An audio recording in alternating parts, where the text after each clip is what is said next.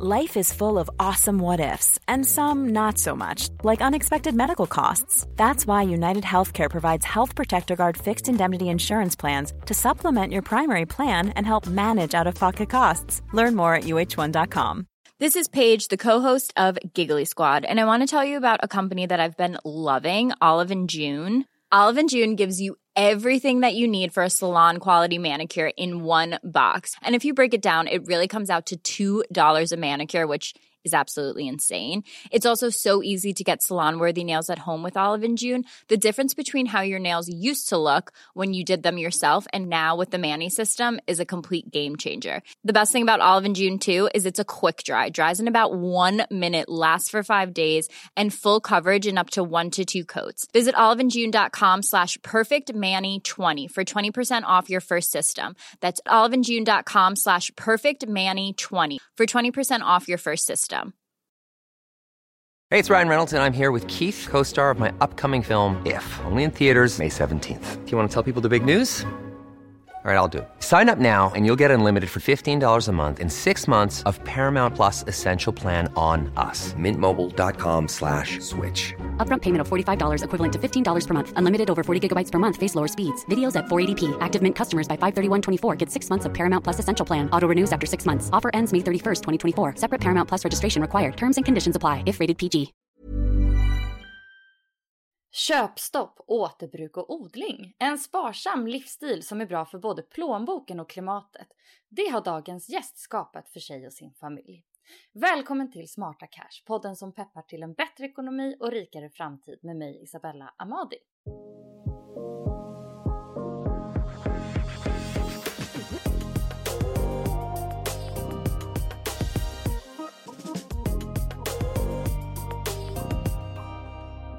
Ja, idag har jag med mig en person som verkligen inspirerar till en både hållbar och plånboksvänlig livsstil, nämligen Sara-Li Eder som kallar sig ekoekonomen på Instagram.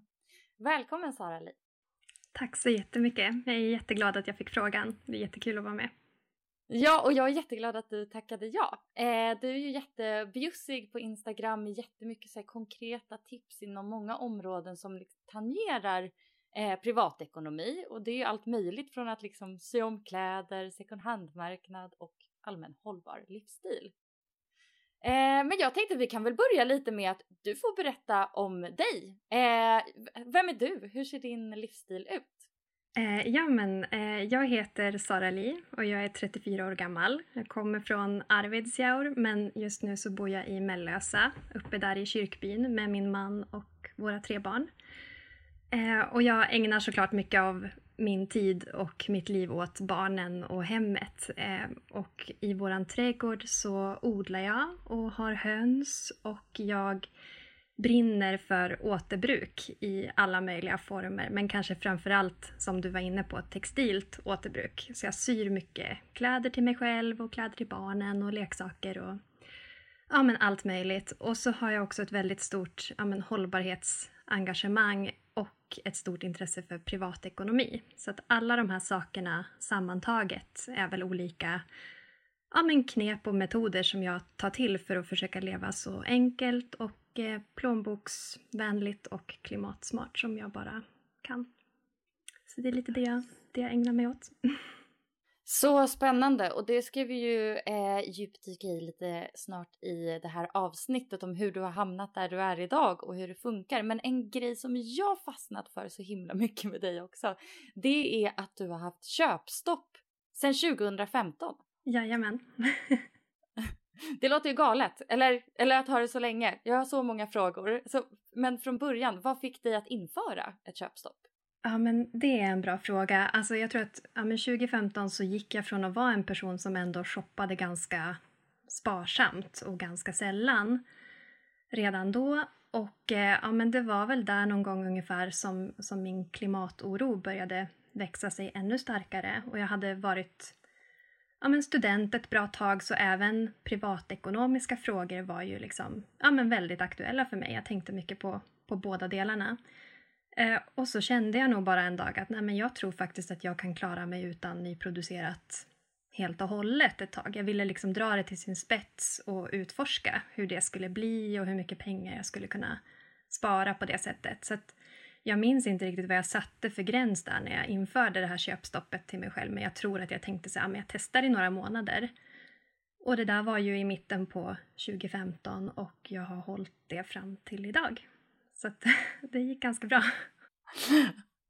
Otroligt! Men vad gäller köpstoppet då? Vad är det du inte köper nytt av? Ja, men det, det jag inte köper nytt det är ju saker som till exempel kläder. Och det gäller ju både kläder då till mig själv och nu är jag ju även mamma så att jag köper även det gäller även kläder till barnen och det gäller skor, inredning, leksaker, elektronik. Ja, sen finns det massa andra saker som jag inte köper som är till exempel ja, men, smink, tidningar, hudvårdsprodukter, alla möjliga sådana saker. Så, så det är ganska omfattande. Det gäller liksom det mesta. När jag, när, när jag tänker på om, jag, om det uppstår ett behov så försöker jag tänka liksom, är det här någonting jag kan göra själv eller kan hitta begagnat? Och svaret är ganska ofta ja på den. Det finns såklart undantag. Jag tänker att du kanske kommer till den frågan. Men det är ju det är väldigt omfattande helt enkelt. Det mesta som man behöver i det vardagliga livet. Och vad är det då som du fortfarande kanske kan behöva köpa nyproducerat? Ja, men, men det är ju till exempel, ja men så här, det går sönder en glödlampa. Det kanske inte är det rimliga att jag försöker leta begagnat utan det är ju verkligen en förbrukningsvara. Så att, ja, men om det behövs med brandvarnare eller batterier till brandvarnare. Jag, jag upptäcker det när jag tänker på det här så är det ofta kopplat till säkerhetsfrågor. Så där skulle jag kanske inte välja att köpa begagnat utan, utan då blir det nytt. Så att, eh, ja. Hygienartiklar då? Typ tandkräm, shampoo? Det köper vi. Det köper jag. Eh, men många saker så kan man ju faktiskt göra själv. Jag använder till exempel inte schampo eller krämer eller smink eller sånt. Eh, med ett undantag. Jag har en sminkpenna som är typ svartbrun som jag fyller i ögonbrynen med när jag ska vara lite fin. Men det är typ det. ja, alltså otroligt ändå. Alltså, har, du, har du liksom varit tvungen att lägga om ditt liv väldigt mycket eh, på grund av köpstoppet? Alltså egentligen inte. Alltså, det är klart att det kräver lite tid och ett ganska stort engagemang såklart. Att liksom, jag har ju fortfarande behov och jag behöver ju konsumera saker men sen hur jag skaffar de här sakerna ser ju lite annorlunda ut. Det är inte de här snabbaste att jag bara klickar hem det utan jag behöver ju oftast tänka till och vara ute i god tid. Så det är klart att det är väl en form av förändring men eftersom att jag har hållit på med det här så länge så sitter det ju typ i ryggmärgen för mig. Det, det känns ändå väldigt smidigt. Och jag brukar tänka lite på det här, liksom kanske vad folk tänker utifrån sett och jag tror faktiskt inte att det märks så mycket eh, utifrån. Utan, så jag försöker bli duktigare på att berätta vad jag faktiskt gör eftersom att det är ju inte någonting som någon bara ser automatiskt när de träffar mig. Att aha, den här tjejen ja, lever så här. Det är kanske inte så uppenbart för ögat när man inte vet. Men en klurig grej är just som förälder, för det kan ju vara ganska mycket saker som behövs till barn, speciellt när de är små, går på förskolan, det är skalkläder, det är, ja, de växer hela tiden. Eh, jag kan tycka att det kan vara lite tidskrävande att hitta allt och så i rätt storlek och sådär. Vad har du för strategi för att, eh, eh, ja, men för att klara av att leva second hand? Ja, absolut. Nej, men jag håller med. Um Ja, men det är ju just det där att vara ute i god tid. Ehm, vi har också den turen att vi har, barnen har till exempel äldre kusiner och lite större kompisar så att ofta så får vi ärva saker som kanske är ja, men lite lagom nött sådär så att jag kan ofta fräscha upp det själv eller kanske laga någon söm och sen så är det good to go. Um, så att strategin skulle väl vara ja, men dels att man försöker vara ute i god tid förstås och sen ja, men kanske vara öppen öppen med hur man vill försöka leva och verkligen säga till folk eller kanske till och med fråga folk som man vet har lite större barn för det ofta blir folk bara tacksamma. Det kanske ligger i något förråd och skräpar och de vet inte riktigt vad de ska göra med det. Det känns lite för fint för att åka till tippen med men det är inte heller någonting man orkar sälja på online-auktion. Så att jag tänker att om, om man bara är lite öppen med att man är intresserad av just begagnade grejer för att det ska vara mer miljövänligt så är det många som gärna, gärna hjälper till. Mm. Vad gör du själv med eh, kläder eller saker som du inte använder? Ja, men då brukar jag försöka hitta nya ägare till dem. Eh, om jag inte kan göra om det till någonting jag behöver. Jag upcyclar ju väldigt mycket så att ofta när någonting är utkänt eller ja, har levt ut sin livslängd hemma hos oss eller vad man ska säga. Så gör jag antingen om det till någonting annat eller om det är i gott skick så kanske jag ger det till någon annan som behöver det eller försöker sälja det om det är någonting som jag tror kan bli en extra inkomst. Så det beror lite på skicket och vad det är för typ av grej. Mm. Alltså, alltså, i dagens konsumtionssamhälle så är det ju extremt mycket frestelser hela tiden till att köpa nytt. Det är liksom trender, du ska ha det senaste, erbjudanden, billiga klädkedjor som faktiskt kan vara typ lika billigt som second hand i vissa fall. Alltså det är ju konstant i ens huvud nästan. Eller det kommer mot en i reklamform. Hur eh, hittar du motståndskraft från allt det här?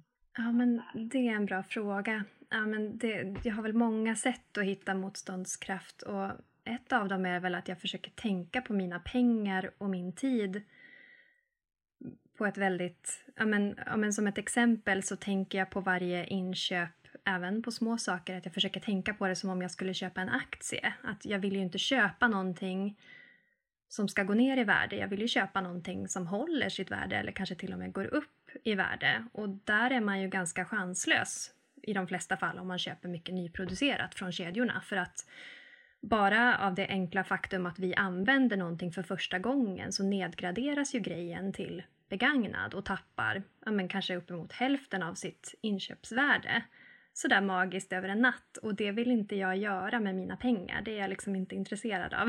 Så att jag, jag tänker snarare att eh, det är en bättre affär för mig att välja någonting som är kanske bättre begagnat eller till och med slitet, kanske något som någon annan inte ser ett andrahandsvärde i och försöka liksom lyfta det och se om jag kan tillföra någonting istället. Så att många grejer som vi har är ju sånt som som folk har liksom tänkt slänga i princip, som jag syr om till någonting som funkar för oss.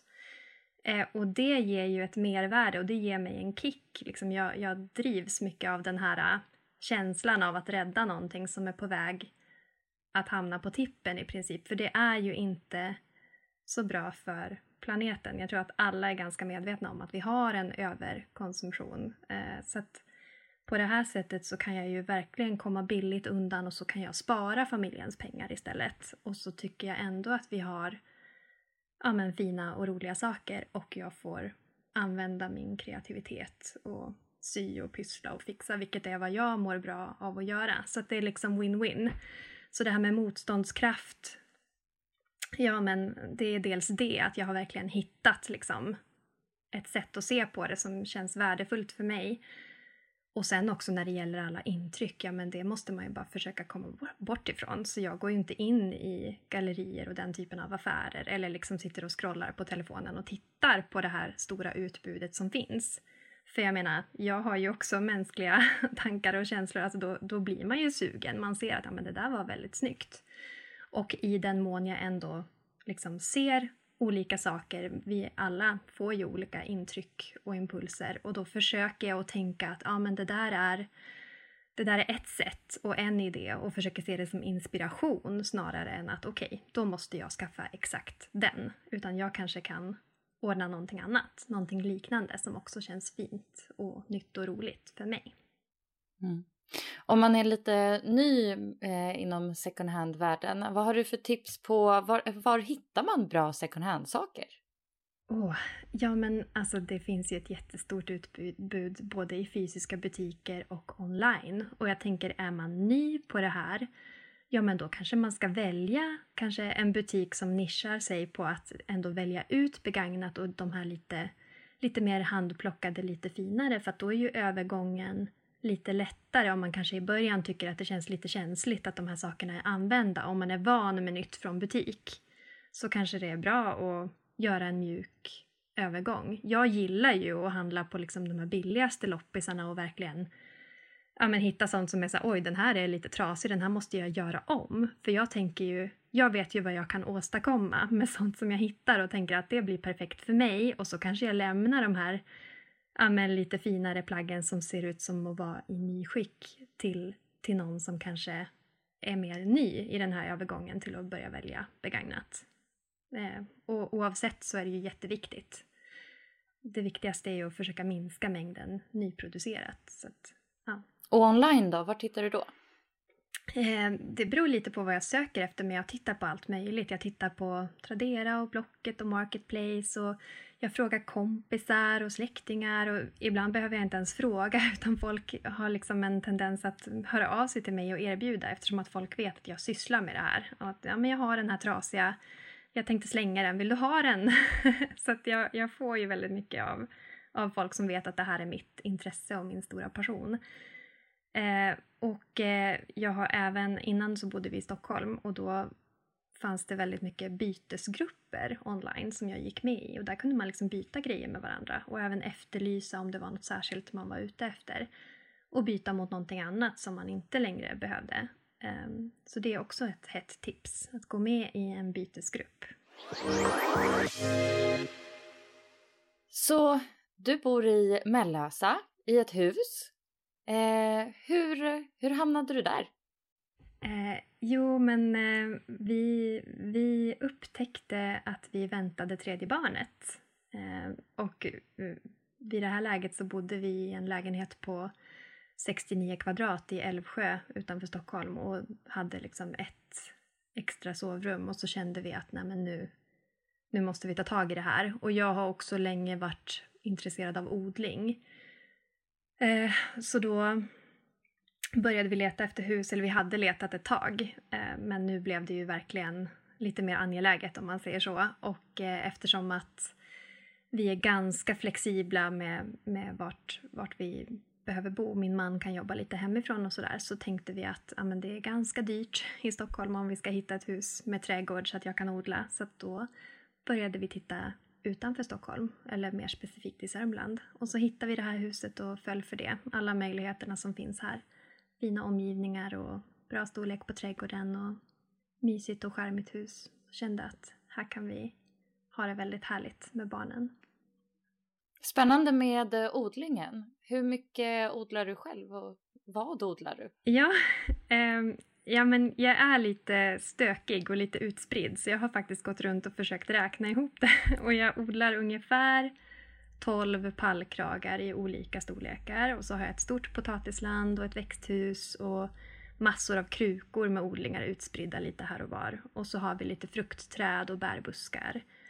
Eh, och ett hönshus, så vi har ägg från egna höns. Eh, så jag odlar ju allt möjligt. Eh, ja, tomater och gurkor och zucchini och pumpor och sallad och bönor och ärtor och smått och gott blandat. Ja, alltså livsmedel är ju upp 14 procent på ett år. Har ja, du då alltså... blivit lite immun här mot inflationen?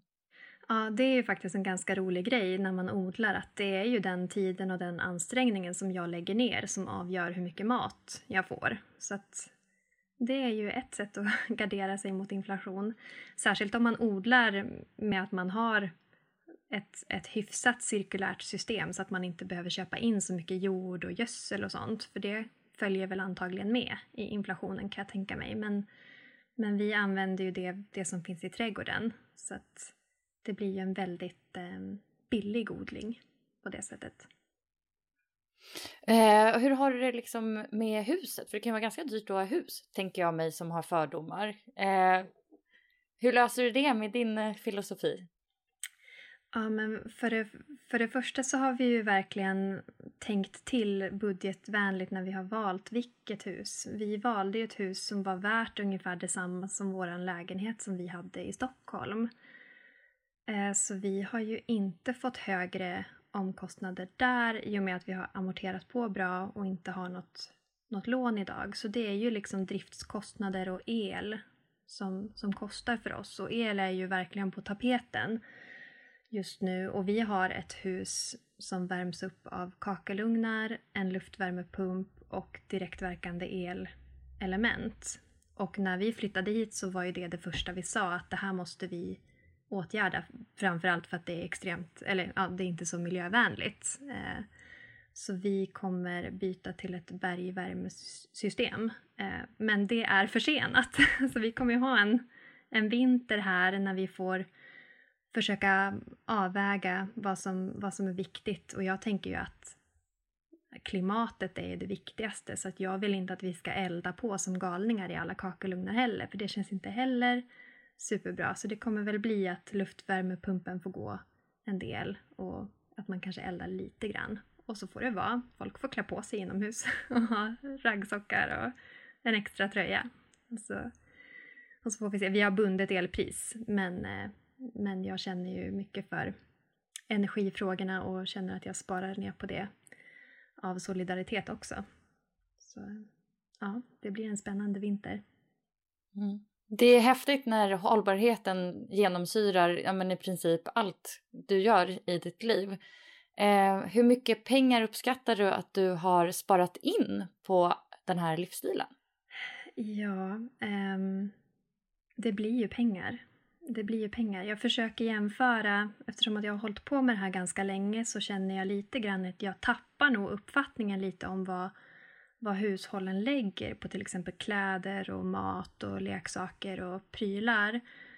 Eh, och de kostnaderna är ju i princip noll för oss. Eh, så när jag försöker räkna ihop det så är det ju säkert ja, men 10 000 kronor i månaden om jag jämför med den här typiska budgeten hos Konsumentverket, vad en familj i snitt på fem personer lägger på olika saker.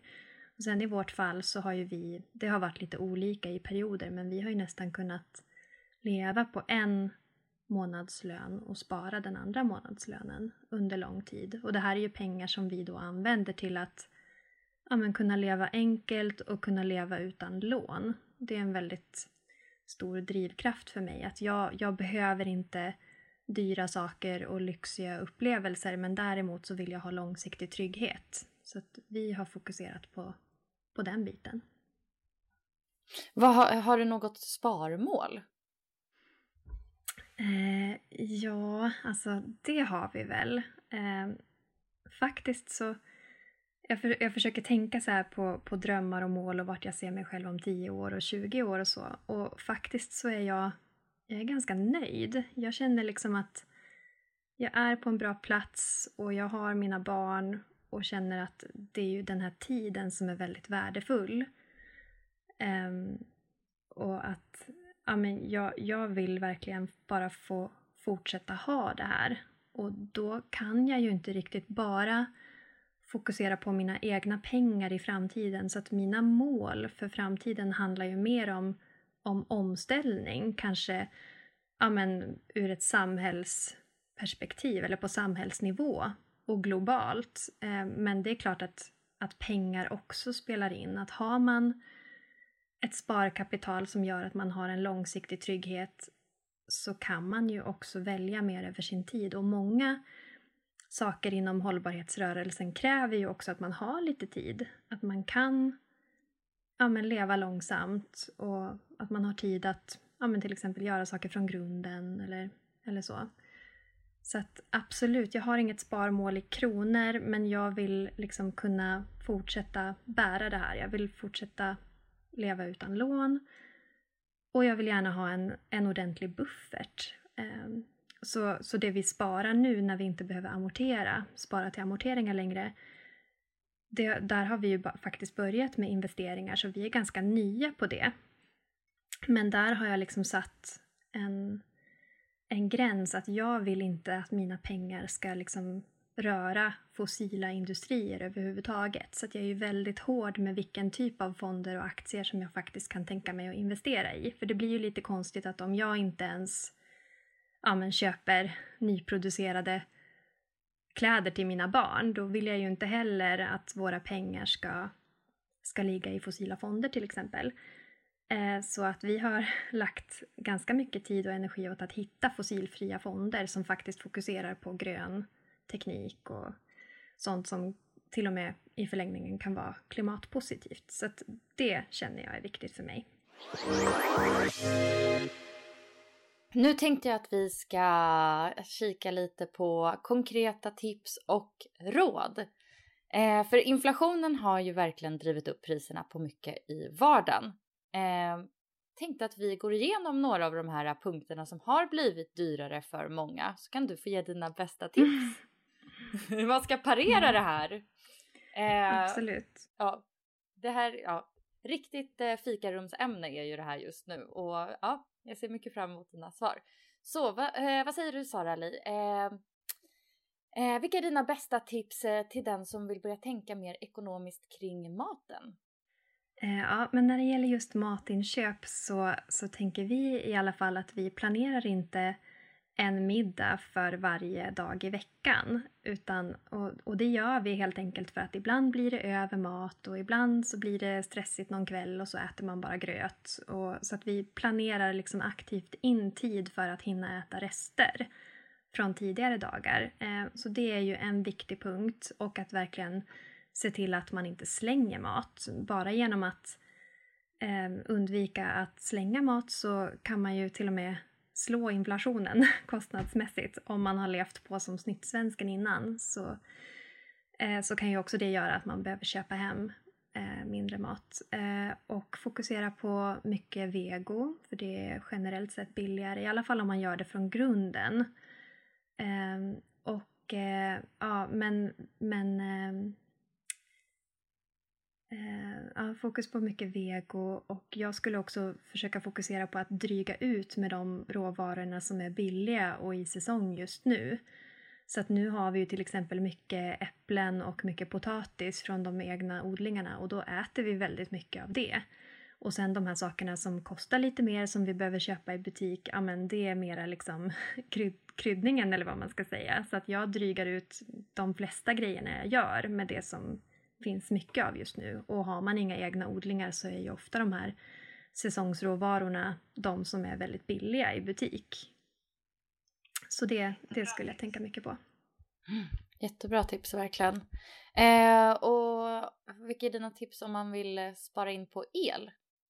Eh, ja, men det, det, finns ju många, många saker där. Jag tror att för, för min egen familj så det, det som går mycket är ju varmvatten vatten. Så det här är någonting som jag försöker införa att man kanske inte behöver, ja men man kanske inte måste duscha varje dag eller i alla fall inte tvätta håret varje dag. Det är en sån sak som tar lång tid och, och att det går mycket.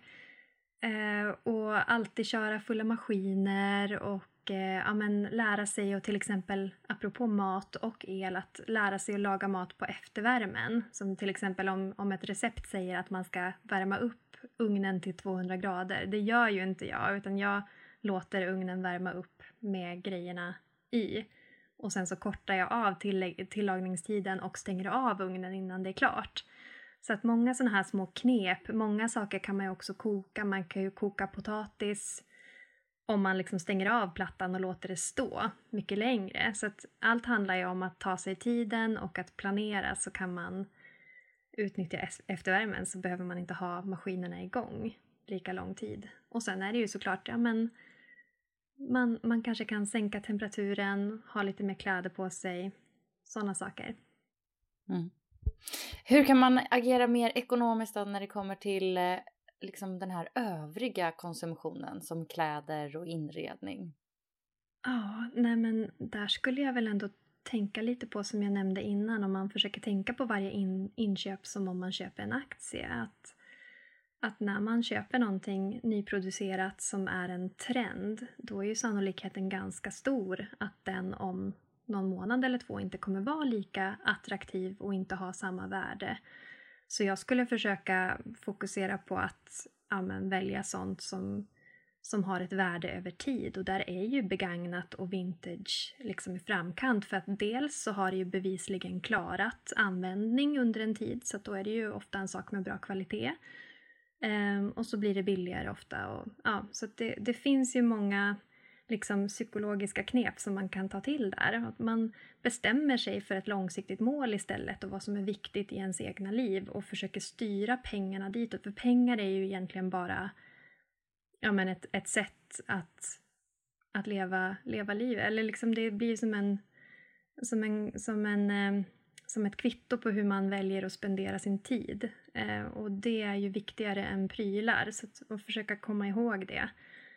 eh, i det vardagliga livet så att det inte blir de här små spontana inköpen för det, det adderas ihop och blir rejäla pengar till slut. Så att eh, försöka tänka på det och komma ihåg det bara. Mm. Kan du rekommendera ett köpstopp? Absolut. Ja, men jag, tycker, jag tycker verkligen att det är roligt. Jag känner inte att jag offrar någonting utan jag känner mig väldigt nöjd med de sakerna jag faktiskt har. Och jag känner ju också att jag liksom utvecklas. Jag lär mig nya lagningsmetoder, nya sätt att liksom återbruka saker. Så att jag känner ju att det blir som en slags kompetensutveckling och att jag får utlopp för min kreativitet och jag sparar pengar. Ja, men det, är liksom, det är bara positiva saker. Hon får ett väldigt personligt hem med personliga saker och unika saker. Så att, äh, men jag, jag, tycker bara att det är roligt och positivt. Jag känner inte att jag har offrat någonting. Så att absolut, varma rekommendationer. Prova det. Eh, och slutligen, min eh, sista tipsfråga då. Vilka är dina bästa tips till den som vill spara pengar långsiktigt?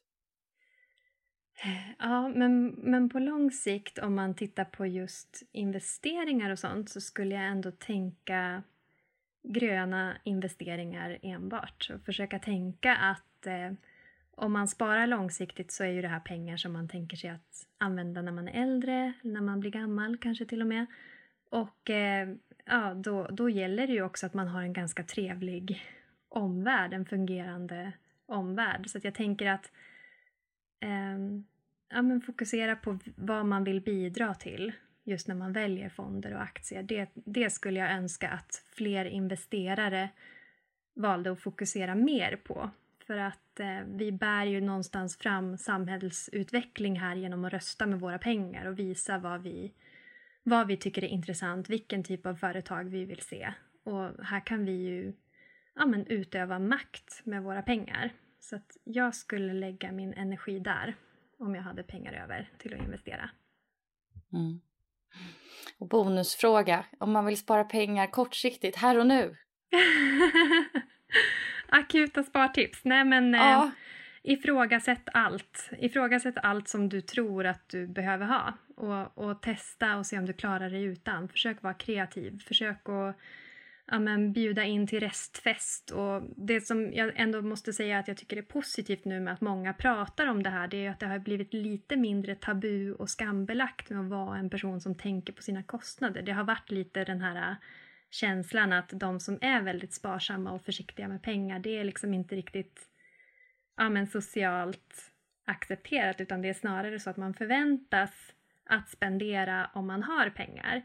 Och det jag tycker är intressant att se nu är att det är ju fler, som du säger, som pratar om det på fikarasterna på jobbet. Att, ja, men hur, hur gör ni med de här kostnaderna? Och använda den här känslan av gemenskap och försöka prata ihop sig med folk. Eh, göra klimatsmarta och sparsamma aktiviteter ihop kan ju vara jättekul. Typ restfest eller byta dagar eller ja, det finns så mycket man kan göra helt enkelt. Så att, eh, ja. Verkligen, och det här blev ju ett jätte alltså, in, inspirerande och supertipsigt avsnitt. Så jag kan bara tacka dig så jättemycket Sara-Li för att du var med och delade med dig. Vad roligt att du tycker det. Det var jättekul att få vara med. Jag blir så glad. Mm. Eh, och dig kan man ju hitta som ekoekonomen på Instagram. Eh, och mig kan man hitta också på Insta som Smarta Cash Podcast eller så mejlar man mig på smartacashpodcast.gmail.com. Eh, jättestort tack till dig som har lyssnat på det här också. Vi hörs igen nästa vecka. Hej då!